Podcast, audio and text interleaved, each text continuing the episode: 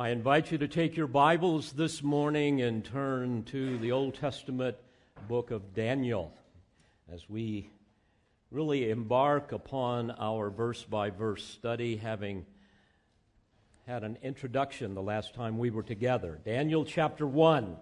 And I've entitled my discourse to you, The Evil of Babylon, Past, Present, and Future. This morning we will look at the first two verses. So follow along as I read. In the third year of the reign of Jehoiakim, king of Judah, Nebuchadnezzar, king of Babylon, came to Jerusalem and besieged it. The Lord gave Jehoiakim, king of Judah, into his hand, along with some of the vessels of the house of God, and he brought them to the land of Shinar, to the house of his God. And he brought the vessels into the treasury of his God. As we approach our study of this amazing book, we want to maintain the big picture of God's redemptive plan for the ages one that God has ordained in eternity past to bring glory to Himself. And this is the key, frankly, to understanding Scripture, especially Bible prophecy. I want you to remember, dear friends, that there exist two opposing kingdoms in the universe. There is the kingdom of God, and there is the kingdom of Satan. We see this all through Scripture. The kingdom of God is the primary theme of Scripture. It is the center of gravity around which all other themes providentially orbit in order to bring glory to the King of Kings and the Lord of Lords. There are essentially three aspects to the kingdom of God that you must keep in mind. There is a universal kingdom, there is a mediatorial kingdom, and there is a spiritual kingdom. God's universal kingdom can be defined as God's eternal sovereign rule over everything that exists, everything that He created. In David's great song of, of majesty and love in Psalm 145, verse 13, we read, Your kingdom is an everlasting kingdom, and your dominion endures throughout all generations. But Scripture affirms another aspect of God's universal kingdom, and that is a mediatorial kingdom that can be defined as God's sovereign rule over the earth through divinely chosen human representatives who speak on his behalf and represent the people before him. And here God exercises his absolute authority and his invisible rule in the spiritual kingdom on earth through the agency of divinely chosen men. And then finally, in addition to the universal and the mediatorial aspect of the kingdom of God, Scripture reveals a spiritual kingdom that can be defined as an invisible kingdom that exists in the hearts of those who have trusted in the Lord Jesus Christ, who is the King. This aspect of the kingdom, by the way, came after Israel rejected her Messiah. And while the kingdom of God can have spiritual requirements and characteristics, uh, as we would see in Romans 14 17, for example, this does not rule out the land and the physical prosperity promises that are also included in the Abrahamic, the Davidic, and the New covenants, as we read in Jeremiah um, 31 through 33, Ezekiel 36 through 37, as well as Deuteronomy 30 in the first 10 verses. During the 40 days between Jesus' resurrection and ascension, he spoke, according to Acts 1 3, of the things concerning the kingdom of God. A reference there to that spiritual kingdom, the sphere of salvation, where God reigns within the hearts of believers. those who have experienced the, the new covenant blessings of a new heart, of the indwelling spirit, who, as Paul said in 2 Corinthians 3 6, gives life. And aren't you thankful that he has given us life, eternal life? The New Testament epistles reveal how entrance into the spiritual kingdom comes through the message of the gospel and is granted to all believers in this church age. Now, in opposition to the kingdom of God is the kingdom of Satan. He has opposed the kingdom purposes of God since the very first sin in the cosmos that he himself committed. And since this, his temptation of Adam and Eve to sin against God in the garden, Satan, along with his demonic horde, has conducted a guerrilla warfare campaign to deceive and enslave men and women in his kingdom of darkness. And the world today exists in that kingdom of darkness. And mankind's only hope is through the redeeming grace of God. Paul reminds us in Colossians 1, beginning in verse 13 For he rescued us from the domain of darkness and transferred us to the kingdom of his beloved Son, in whom we have redemption, the forgiveness of sins. And in Acts 26, verse 18, we see how that caused us to turn from darkness to light and from the dominion of Satan to God. What a marvelous testimony of God's grace. Now, the anti God world system that God allows Satan to temporarily control consists of human beings who are willing subjects to his rule, those who have rejected the lordship of Jesus Christ. Moreover, Satan's rule is mediated in his kingdom by what Paul said in Ephesians 6:12, rulers world forces of this darkness and the spiritual forces of wickedness in the heavenly places. You may recall last week we looked at some of the evidence of this in Daniel chapter 10, verses 12 through 13, and verse 20. Remember where the angel Gabriel said to Daniel that the prince of the kingdom of Persia had battled him for 21 days until Michael, one of the chief princes, came to help him. He said, For I had been left there with the kings of Persia.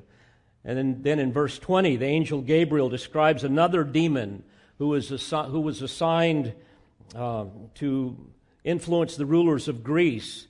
In that passage, he says, And now I must return to fight with the prince of Persia. And when I have gone forth, indeed, the prince of Greece will come. Dear friends, all of the nations of the world today including the United States of America, are being controlled by demonic forces that influence their leaders.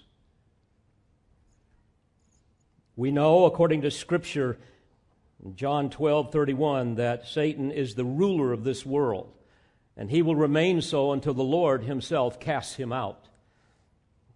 1 John 5 19 says that the whole world lies in the power of the evil one. And according to Ephesians 2 2, he is the prince of the power of the air, the spirit that is now working in the sons of disobedience. And Paul tells us in 2 Corinthians 11 that Satan disguises himself as an angel of light. History is also replete with examples of human beings who wittingly as well as unwittingly do his bidding. Together they rebel against the Most High God, and for this reason, God even cursed his own creation. Remember, we read of this in Romans 8, beginning in verse 20. He says, For the creation, for the creation was subjected to futility, not of its own will, but because of him who subjected it, and hope that the creation itself also will be set free from its slavery to corruption into the freedom of the glory of the children of God. And as we will see, Satan attempted to establish his earthly kingdom in the land of Shinar at the Tower of Babel in the days of Nimrod, according to Genesis 11.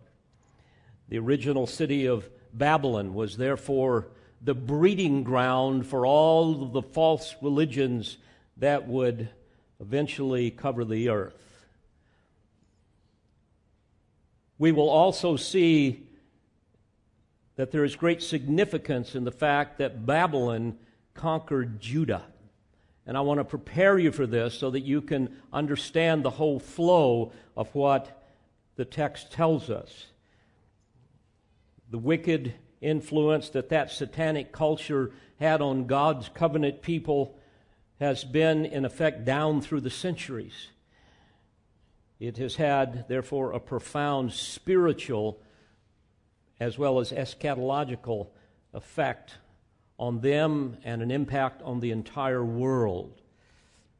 And this is all part of God's providential maneuvering to accomplish His plan. History is His story, the story of the Lord Jesus Christ, the coming King he is the almighty sovereign. Remember in Isaiah 46:10, he is the one who declares the end from the beginning and from ancient times things which have not been done, saying, "My purpose will be established, and I will accomplish all my good pleasure."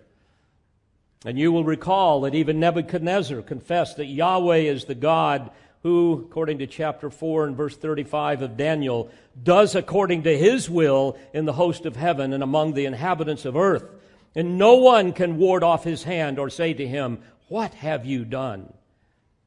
Indeed, our God, the one true God, is in absolute sovereign control over all of his creation, and he is the one who works all things after the counsel of his will. Ephesians 1:11. And what comfort this is in times of trouble. I know even this, this week there were several scenarios that came up in my life, and my heart just breaks as I see people that I know doing things and believing things that are, are just such an abomination to God. Watching our country just being engulfed by a tsunami of ungodliness and all of this leftist lunacy that's absolutely destroying our country.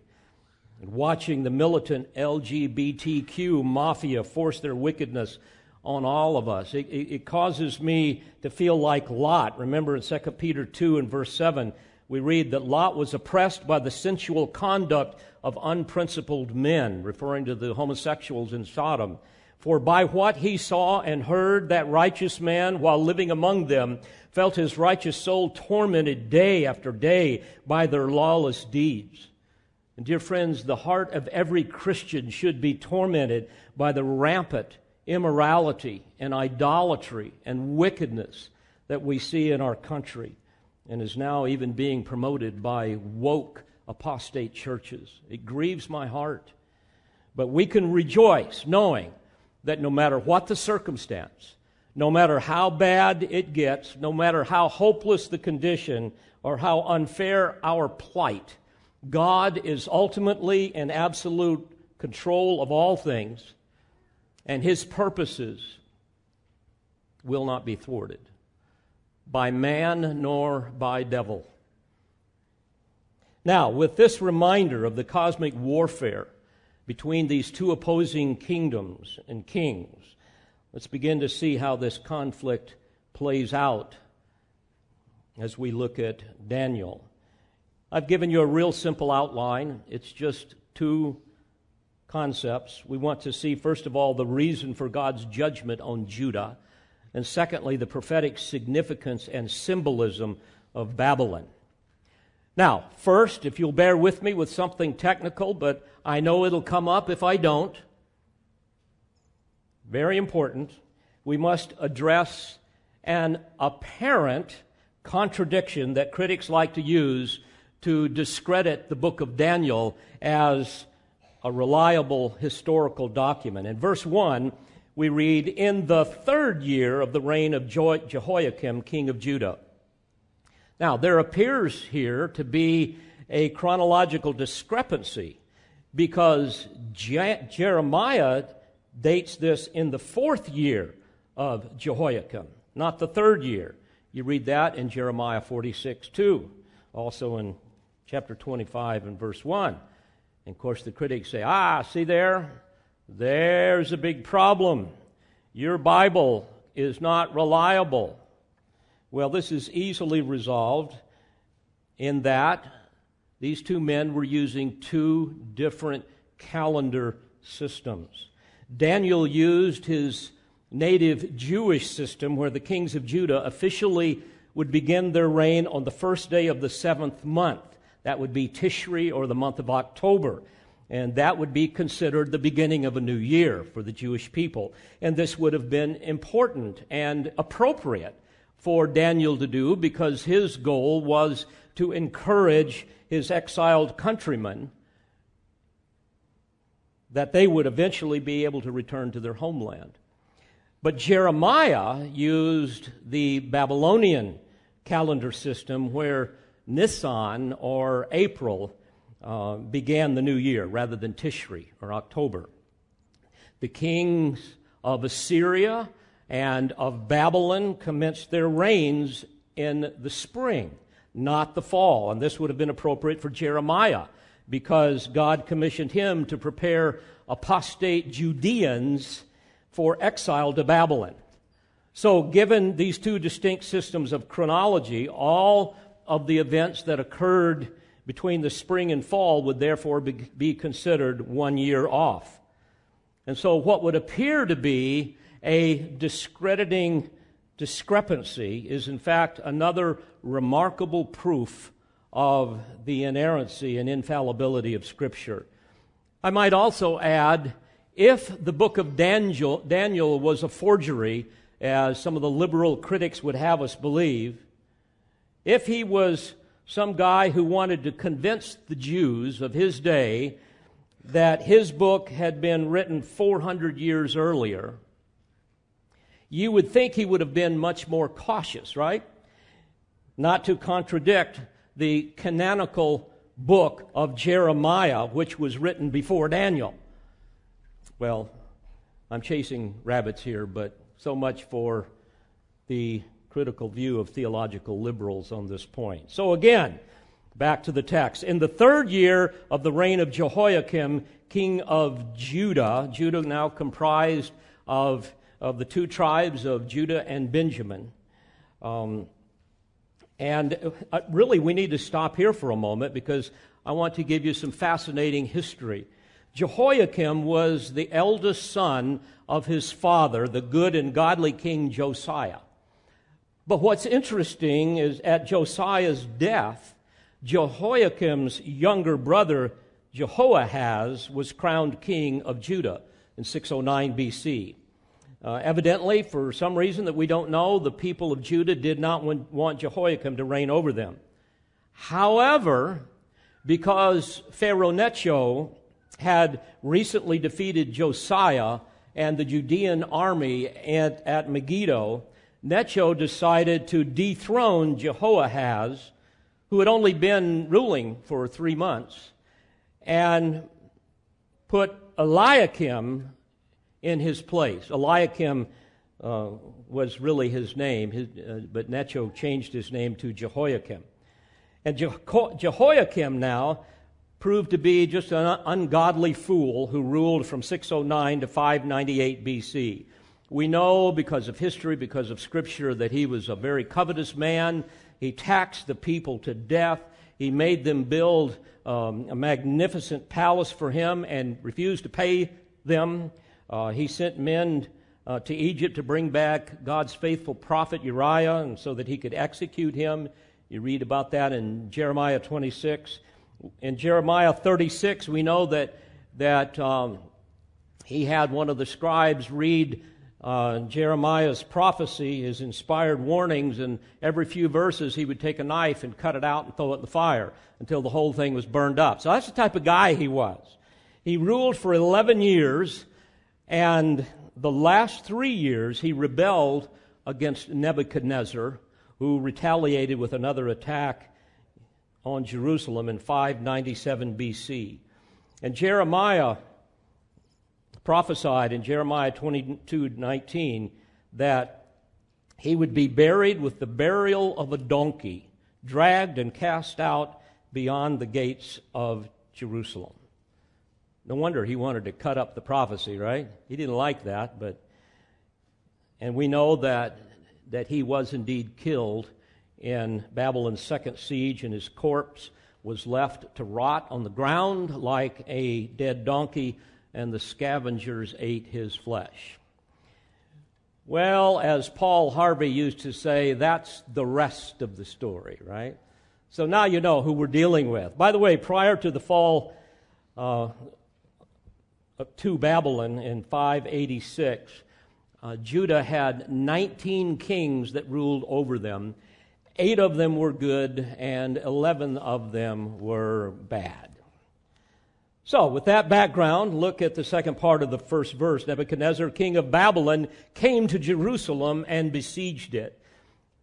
And so, this brings me to our first point that I want us to investigate. You must understand the reason for God's judgment on Judah. We could go to many passages, but I want to take you to Isaiah chapter 1.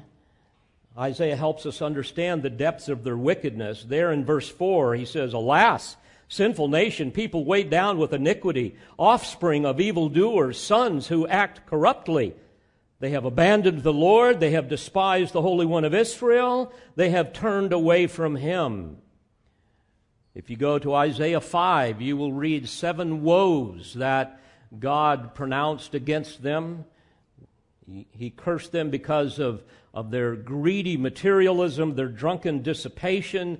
Uh, they would have parties uh, with musical accompaniment. It would be their version of a of a drunken rock band, what, spring break type of a thing. This was what was going on with those people.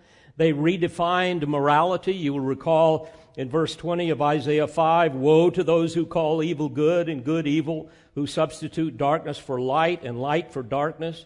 My goodness, we could give a hundred examples of that today here in our country right now. They were cursed because of their haughty humanism, their corrupt leadership. Their moral apostasy was profound. And in Isaiah 24, 1 through 6, we read how they had forsaken the law and ignored God's covenant. But God also solemnly warned his people through the prophet Jeremiah as well to repent of their idolatry, lest he judge them. But they refused. Moreover, according to Jeremiah 34, verses 12 through 22, we see how they neglected the Sabbath day and the sabbatical year. Therefore, God sent them into captivity for 70 years to reclaim the Sabbath that they had violated and give the land a rest. Folks, I hope you get the idea that God is serious about obedience, right? He's serious about obeying His law, His righteous standard. And I also want to remind you of His law, which can be understood as in terms of, frankly, the whole Old Testament scriptures. The law had three divisions. First, there was the moral law that regulated how Israel was to love the Lord their God with all their heart and their neighbors as themselves, all of which was based upon the Ten Commandments. But second, there was the judicial law that regulated Israel's theocracy as a nation, and then there was the ceremonial law that regulated Israel's worship. And we know that ultimately the Lord Jesus Christ fulfilled each division of the law. That's why he said in Matthew chapter 5 verse 17, "Do not think that I came to abolish the law or the prophets. I did not come to abolish, but to fulfill." And he did that in various ways we won't have time to get into right now. But dear friends, we should never forget that while the judicial and the ceremonial laws were fulfilled in Christ and are now obsolete. The moral law is still being fulfilled in the church, in the redeemed, because we are united to Christ through faith. And when we violate the Word of God, God will chasten us. And when unbelievers violate the Word of God, God will judge them eternally so, lest they repent and place their faith in Christ as their only hope of salvation. Now, sadly, most in ancient Judah uh, grievously violated God's law. So, again, back to the text Nebuchadnezzar, king of Babylon, came to Jerusalem and besieged it. As we look at the historical evidence, even in Scripture, there's no evidence of any fighting. Babylon was such an overwhelming force, it would have been suicidal for Jerusalem to, uh, to any way resist. And we read here that the Lord gave Jehoiakim, king of Judah, into his hand. This is such a great statement. We find such hope here. The Lord, Adonai, the Lord God, the owner, ruler, the supreme master, the mighty sovereign. He's the one that gave Jehoiakim, king of Judah, into his hand.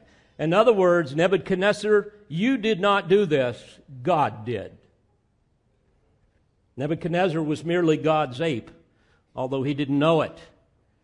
This was the sovereign will of the Lord God, which, by the way, is the theme of Daniel. Folks, I want you to remember this. Uh, rulers can only do what God allows them to do, they can never exceed the limits of divine providence, the boundaries of his decreed will. So again, the Lord gave Jehoiakim, king of Judah, into his hand. He goes on to say, along with some of the vessels of the house of God, along with some of the vessels of the house of God, referring to the sacred vessels of Solomon's temple. Imagine that. Solomon's temple. And he brought them to the land of Shinar which is an Old Testament reference to Babylonia that stretched across the lower, lower Mesopotamia. And it says that he brought them to the house of his God and he brought the vessels into the treasury of his God. Now, this is most likely a reference to the temple of Marduk in Babylon, the capital of Babylon, which is on the Euphrates River uh, it's about 50 miles south of modern Baghdad, if you want to get a frame of reference.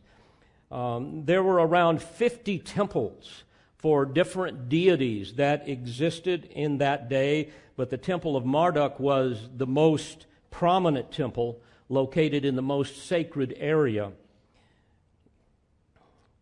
One scholar by the name of Wood says, quote, in this area, entered by the magnificent Ishtar Gate, was also a great ziggurat, a sacred tower crowned with a small shrine.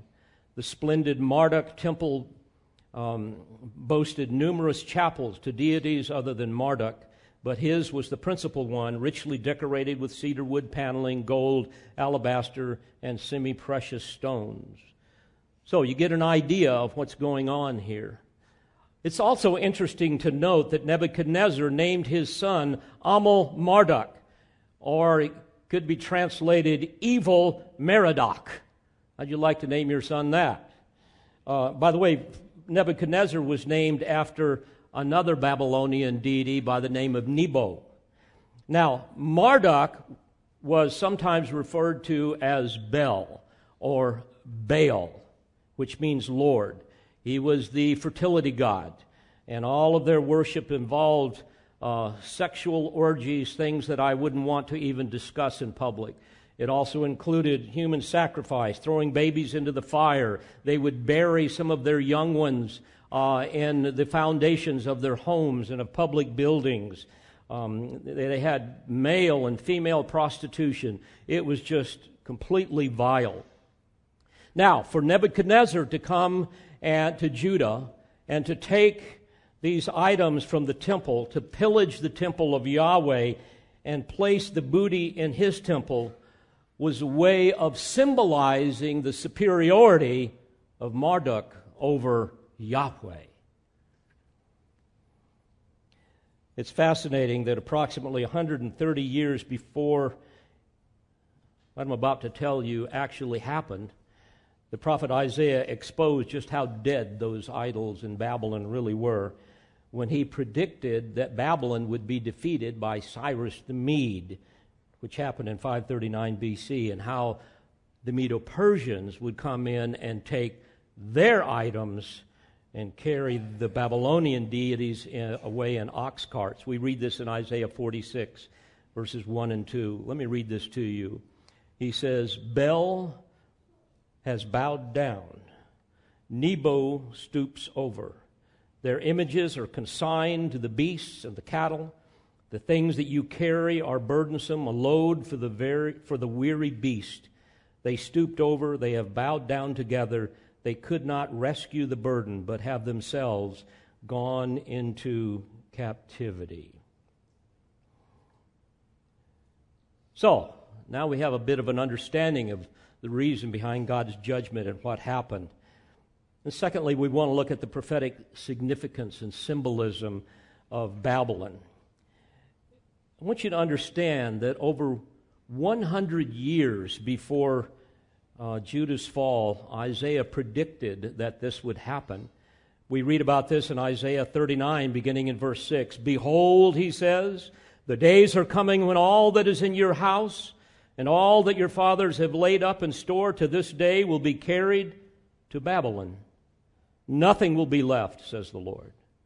And some of your sons who will issue from you, whom you will beget, will be taken away, and they will become officials in the palace of the king of Babylon.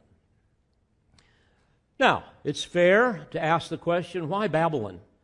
Why the land of Shinar? And again, I would submit to you that it's because the land of Shinar was the first place where Satan tried to establish his own earthly kingdom through his servant Nimrod at the Tower of Babel. Let me give you some Old Testament history. 1,656 years after God created Adam, he judged man with a worldwide flood. And all except eight people who, according to the scriptures, found favor in the eyes of the Lord, referring to Noah, his wife, three sons, and wives. All of them, everybody else was destroyed. And according to Genesis 10, 8 through 10, uh, one of the descendants of Ham was a character named Nimrod, who tried to build, quote, a kingdom called Babel Shinar. We read that in Genesis 10:10. 10, 10. By the way, that would have been in uh, modern day Iraq, the same uh, region probably of the Garden of Eden, the land of Mesopotamia. And according to Genesis 11 and 1, we read that the whole earth used the same language and same words. Interesting thought. They all spoke the same language as Noah. And then verse 2, we read that they journeyed east to the land of Shinar and they settled there. So, keep this in mind now. Some 100 years after the flood, Satan now tries to get his foothold on the earth through Nimrod, who was Noah's great grandson, who, as you will see, is a foreshadow of the coming Antichrist. We learn more about their motivation in chapter 11 and verse 4 of Genesis. And they said, Come, let us build for ourselves a city and a tower whose top will reach into heaven. And let us make ourselves a name, lest we be scattered abroad over the face of the whole earth. And we know that they built this tower, a ziggurat, called the Tower of Babel, a tower that was erected ultimately to facilitate idolatry. And history reveals that on the top of that tower and many like them was the sign of the zodiac, where priests would chart the stars to somehow predict the future. By the way, it should be no surprise that we still have that satanic practice with us to this day. Another ploy to distract man from worshiping the one true God who alone not only predicts the future, but causes the future to conform with his sovereign will. Well, God was displeased with their rebellion and their idolatry, as you will recall, knowing that it was ultimately from Satan. So, according to verse 7, here's what God says Come, let us go down and there confuse their language, that they may not understand one another's speech. So the Lord scattered them abroad from there over the face of the whole earth, and they stopped building the city. Therefore, its name was called Babel, because there the Lord confused the language of the whole earth. So now the people are confused, and each people group begins to coalesce around their respective languages, and they all begin to move to find a region that would support them. And naturally, they took with them all of their idolatries, all of their wickedness, much of which historians have discovered was what we would call ancient mother son fertility cult worship. a combination of, of myth and legend and history, points to a woman by the name of Semiramis, who was believed to be the wife of Nimrod. And, and if you read some of the stories, she was impregnated by a sun, some sunbeam that came in through a window. She had this child uh, named Tammuz. He was eventually killed, but came back to life. Basically, what you see is a counterfeit version of Mary and Jesus and so forth. Well, regardless of the veracity of, of those names, as many as 180 shrines dedicated to the goddess Ishtar have been documented in ancient Babylon. Now, the idolatrous mother son fertility cult worship can be seen virtually in, in, in every pagan religious system around the world. In Greece, she became Aphrodite, Artemis, Athena, Demeter, and Gaia. In Rome, she was Venus, Diana, Minerva, and Terra. In India, she was the goddess Devaki with a son, infant Krishna, Isi, and infant Iswara. In Egypt, it was the goddess Isis and son Horus. In Asia, they were known as Cybele and Dioas. The Scandinavians called her Disa, she's always pictured with a child. Ancient Germans worshiped the Virgin Hertha with a child in, in her arms, and on and on it goes. And even Israel was later rebuked for worshiping, quote, the Queen of Heaven, the goddess Ishtar. Read about that in Jeremiah 44, as well as worshiping her son Tammuz in Ezekiel 8 and verse 14, which included idol worship that involved just the lowest and most abominable forms of immorality, idolatrous practices that unfortunately God's covenant people refused to give up, and so God judged them severely. By the way, as a footnote, it should be no surprise that the name Queen of Heaven or Mother of God is still being used by Roman Catholics today.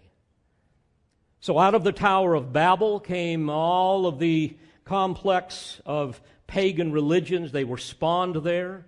Everything from Islam to Hinduism, shamanism to Buddhism.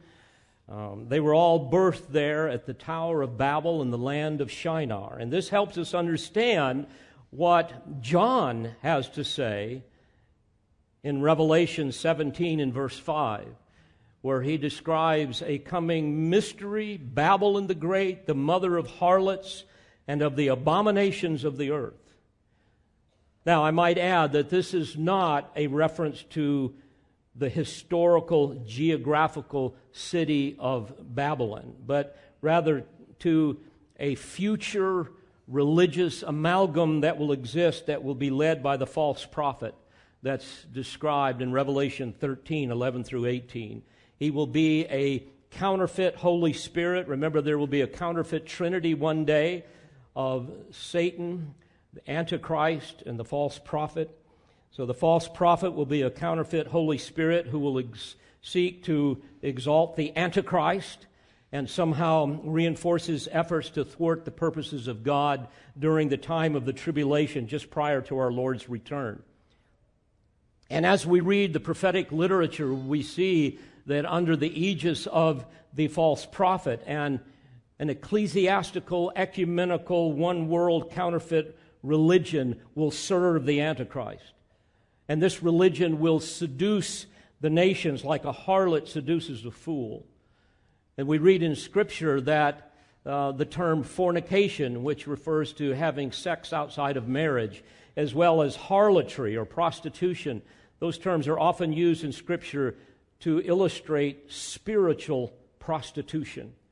In Revelation 14 and verse 8, we read, She who has made all the nations drink of the wine of the passion of her immorality. And indeed, we see that one day the nations will become so intoxicated with her idolatrous pleasures that they will seek to destroy anyone that serves the one true God. Dr. Larson says, quote, counterfeiting the Holy Spirit's faithful testimony and witness to Christ, the false prophet points unceasingly to the beast performs mighty wonders, and successfully imprints the mark of the beast. Parens 666, the number of man, humanism with a vengeance. And then he goes on to say he will imprint that on the deceived, quote, the inhabitants of the earth, without which they can neither buy nor sell. Revelation 13, 16, and following. You know, given what we are witnessing in the world today, all of these things are not only plausible, they are inevitable. Larson goes on to say this Christless, wordless, bloodless, and powerless religious sham will sweep the vulnerable inhabitants of the earth off their feet in the greatest hoax of all history. As Jesus described it in Matthew 24, beginning in verse 10, at that time many will fall away and will betray one another and hate one another. Many false prophets will arise and will mislead many. Because lawlessness is increased, most people's love will grow cold, but the one who endures to the end will be saved. Larson goes on to say, But God is never without a testimony, and even in this dark time, Israel will be his witness, though sorely persecuted, martyred, and hated, quote, by all nations because of Christ. Israel will preach the gospel of the kingdom. Again, according to Matthew 24 and verse 14, preach the gospel of the kingdom in the whole world as a testimony to, all nations. And then, Jesus says, the end will come.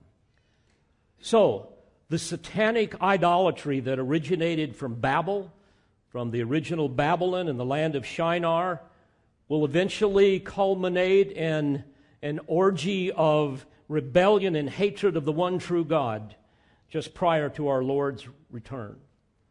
Mystery a mystery, John says.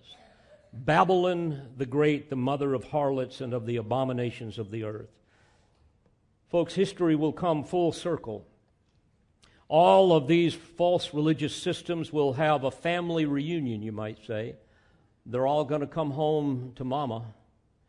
They will be rolled into one world religion designed to worship the beast, the Antichrist and this one religion is personified as a harlot. And indeed, the world is being prepared for that great Babylonish horror even today, one that will promise to bring all of the world's religions together, coexist. You see it all the time, right? They're going to bring it all together under, under a monolithic banner of ecumenism, a demonic system that will eventually lead to the sole worship of the beast himself. I must add that in Revelation 18, there is a description of a commercial Babylon that will collaborate with religious Babylon.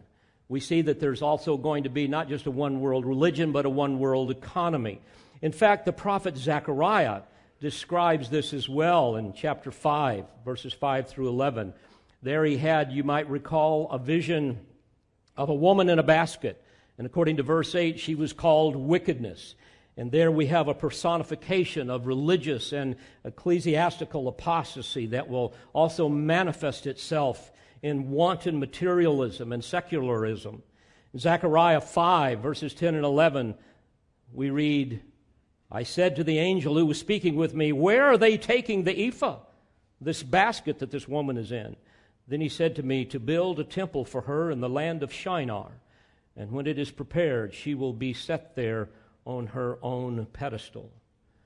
If we had time, we could look into that text and all of the passages around it and see that a day is coming when this system of, of organized godlessness, godlessness that has dominated the world since the time of Nimrod will be, will be transported by demonic powers to the land of Shinar. And there it's going to be placed on a pedestal, we believe probably in a temple as an idol to be worshiped in the final Babylon, the final world system of the Antichrist. But it will be destroyed and forever removed from the earth when the Lord returns. I want to comfort you with these words in Revelation chapter 18, beginning in verse 1. After these things, I saw another angel coming down from heaven having great authority, and the earth was illumined with his glory. And he cried out with a mighty voice, saying, Fallen, fallen is Babylon the Great, She has become a dwelling place of demons and a prison of every unclean spirit and a prison of every unclean and hateful bird. For all the nations have drunk of the wine of the passion of her immorality, and the kings of the earth have committed acts of immorality with her, and the merchants of the earth have become rich by the wealth of her sensuality. I heard another voice from heaven saying, Come out of her, my people, so that you will not participate in her sins and receive her plagues. For her sins have piled up as high as heaven, and God has remembered her iniquities. Then, dropping down to verse 21, we read, Then a strong angel took up a stone like a great millstone and threw it into the sea, saying, So will Babylon, the great city, be thrown down with violence and will not be found any longer. And the sound of harpists and musicians and flute players and trumpeters will not be heard in you any longer. And no craftsman of any craft will be found in you any longer. And the sound of a mill will not be heard in you any longer. And the light of a lamp will not shine in you any longer. And the voice of the bridegroom and bride will not be heard in you any longer. For your merchants were the great men of the earth, because all the nations were deceived by your sorcery and in her was found the blood of prophets and of saints and of all who have been slain on the earth. Merrill Unger says, quote, Not until this evil system is removed from Palestine will it become, quote, the Holy Land. And not until it's rooted out of the whole earth in its entirety will God's kingdom come and God's will be done in earth as it is in heaven. Now, folks, my point with all of this is to make sure you understand that the original Babylonian captivity of Judah, described in Daniel in other passages in the Old Testament, was not some kind of a, of a random event without any purpose, but rather it points to and it symbolizes an entire worldwide political, economic, and religious kingdom of Antichrist for which the world today is being prepared. We simply cannot and we must not read these passages in isolation, but see how they fit into the whole counsel of God revealed in Scripture. Now, in closing this morning, I know many of you have already asked where does the United States fit into all of these things prophetically? And I will deal with this more at length at another time, but the answer is nowhere specifically. Okay? Uh, it may be part of the revived Roman Empire that will be ruled by the Antichrist. Um, if it survives the removal of the church at the time of the rapture, it's going to be profoundly weakened. And certainly already we see uh, serious cracks in the foundations of our country. The wrath of divine abandonment is having its effect on our country. Dear friends, the glory days of the United States of America are quickly disappearing in the rearview mirror. Well, to be sure, America, to whatever degree it exists when the Lord returns, is going to join with all of the rest of the nations of the, of the world. It too will fall under the spell of mystery Babylon and under the power of the rule of the Antichrist and his false prophet. And like all nations, it too will come against Israel. We're already seeing that movement. And like all the nations, it will be destroyed. Let me close by reading Zechariah's prophecy in Zechariah 12, beginning in verse 3. It will come about in that day that I will make Jerusalem a heavy stone for all the peoples. All who lift it will be severely injured, and all the nations of the earth will be gathered against it. And as I said, like all nations, it will be defeated.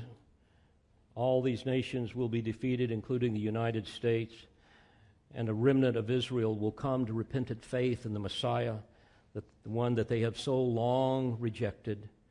And we read of this again back to Zechariah 12, beginning in verse 8. In that day, the Lord will defend the inhabitants of Jerusalem, And the one who is feeble among them in that day will be like David. And the house of David will be like God, like the angel of the Lord before them. And in that day I will set about to destroy all the nations that come against Jerusalem. There's the fate of the United States and all of the nations. He goes on to say, I will pour out on the house of David and on the inhabitants of Jerusalem the spirit of grace and of supplication, so that they will look on me whom they have pierced, and they will mourn for him as one mourns for an only son, and they will weep bitterly over him like the bitter weeping over a firstborn. Dear Christian, be encouraged. Our God reigns. And one day the glory of the Lord will fill the earth as the waters cover the sea, as the prophet has promised. But, dear friends, if you're here today and you do not know Christ, my word to you is be warned, but also be encouraged because there is a way of escape if you place your faith in Christ. But if you don't, you will perish in your sins. And you will pay for your sins in the torment of solitary confinement where there is weeping and wailing and gnashing of teeth.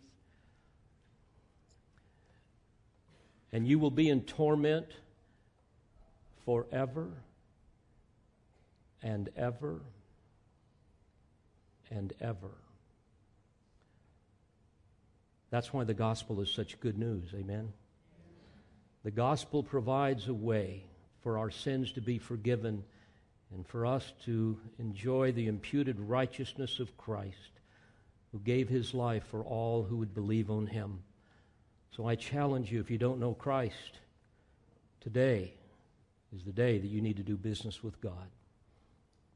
Let's pray together. Father, thank you for the eternal truths of your word. And even though we don't know all of the particulars, we see the grand themes and the grand direction, the trajectory of your plan of redemption, of your plan to bring glory to the King and establish your kingdom. We thank you, therefore, for the hope that we find through your inspired, infallible word. But Lord, we also thank you for your indwelling spirit that causes our hearts to leap with joy, knowing what awaits us, all because of your grace. Lord, give us an ardent zeal for evangelism, to share the good news of the gospel with others, that they too might be saved, that they too might enjoy the hope that is ours in Christ. And finally, Lord, I must say, please come quickly, Lord Jesus. Come quickly. For it's in your name that I pray. Amen. We pray you've been edified by this presentation. You've been listening to the teaching ministry of Calvary Bible Church in Jolton, Tennessee. For more information on Calvary Bible Church or for more audio, please visit our website at cbctn.org.